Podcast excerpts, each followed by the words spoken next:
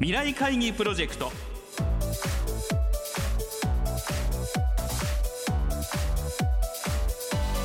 この番組はやり方を変えましょうをキーワードに企業トップが提示する日本の未来に向けたさまざまな課題について皆さんと共に解決策を考える日本経済新聞未来面の紙面と連動したプロジェクトです。今回ご登場いただくのは先週に引き続き日東電工株式会社代表取締役取締役社長高崎秀夫さんです。先日行われた高崎社長へのインタビューの模様を2週にわたってお送りしていきます。前編となる今週は日東電工のイノベーションアイデアから事業化までのプロセスについて伺います。聞き手は日本経済新聞鈴木亮編集委員です。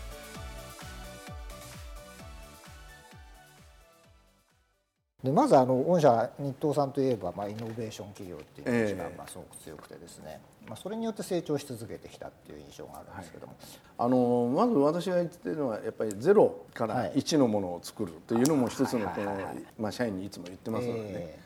ー、でそれはゼロのものを1するっていうのも大変難しいことなんですね、うん、でもそれはどういうふうに運んでいくかというとこれはアイデアの段階なんですね。うんでアイデアというのはたくさん出るんですよ。あいやこんなものがあったらいいなとか、うん、こういうことを欲しがっているお客さんがいるとかです。ねこれはもうシーズもう技術ですね、うん、でうちはあの月に1回技術の会議それに私も顔を出すようにしてましてそれと年に2回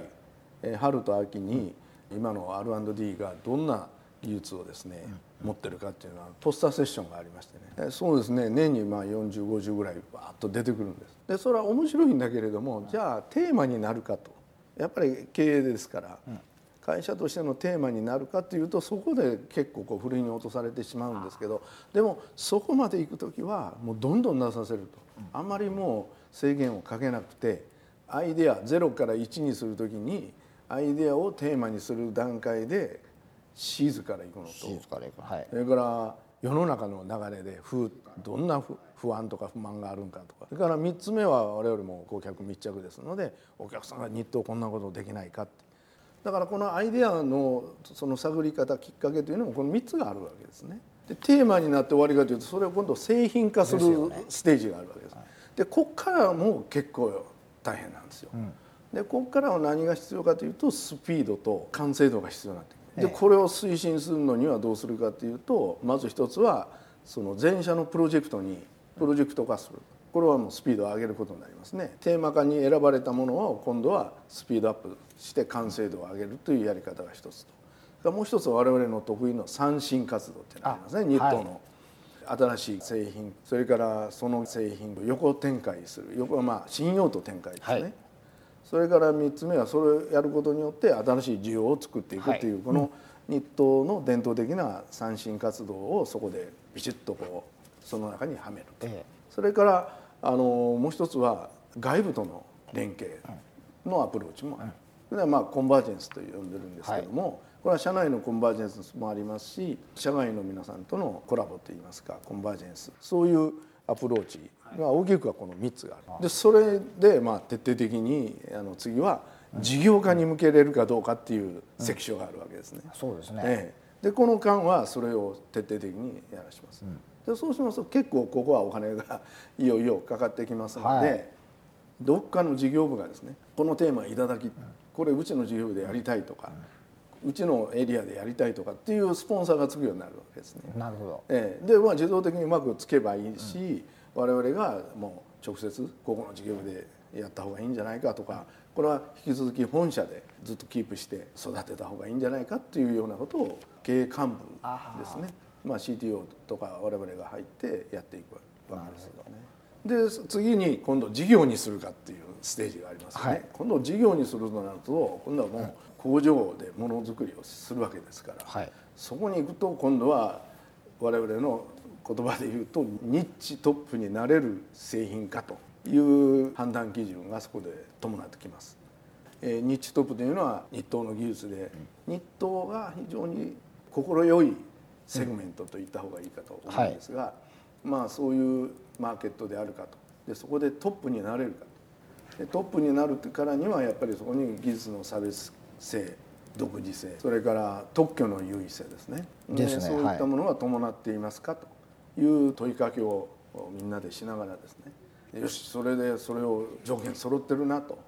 いうことになればもうそこで人物金のリソースをドーンと投入し設備投資もする人物金をうまく有効に使いながらですね事業化に持っていくと。でそれを10から100という言い方を私はするんですが、まあ、0から、まあ、10進法で0から1。1から10なるほど。10から100と、ええ、これをアイデアからテーマ化テーマ化から製品化製品化から事業化と。こういうステージで、まあ、だんだんだんだん大きくなっていくんですけれどもまあ途中まで行ってドロップするものもありますし、うん、えー、なかなか事業化したけれどもやっぱりうまく事業にならないっていいますか、やっぱり高収益で高シェアでっていうものに育っていくかどうかっていうのはそんな絵に描いたようにはいきませんけれども、はい、日東流のやっぱりそのイノベーションの流れというのはそういうことを意識してそういうものを生み続けてきたことがやっぱり日東電工さんの活力につながってきたしだから100年、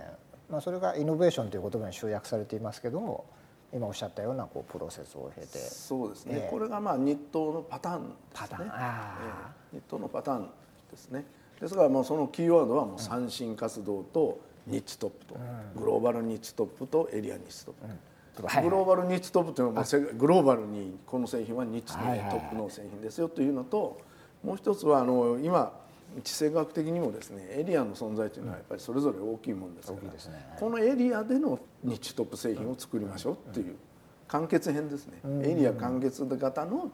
ニッチトップも作ろうということをもうどんどんどんどん促進してるところなんです。お客さんのニーズっていうのがあると思うんですけど社会のニーズみたいなものもあるじゃないですか、はい、お客様も直接のお客様ともう一つ先のお客様がありますので、はいはい、あの社会のニーズはもう一つ先のお客さんです。これ我々エンドユーザーって言いますけれどもここが本当の製品をお作りになってあの世の中にまあ我々も消費者の一人ですけど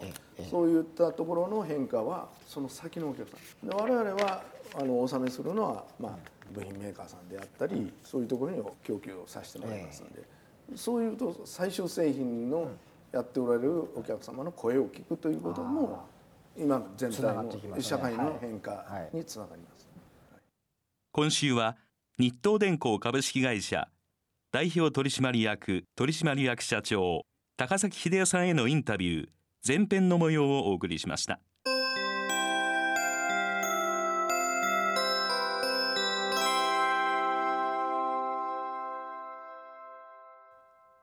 番組では先週高崎社長から発表された課題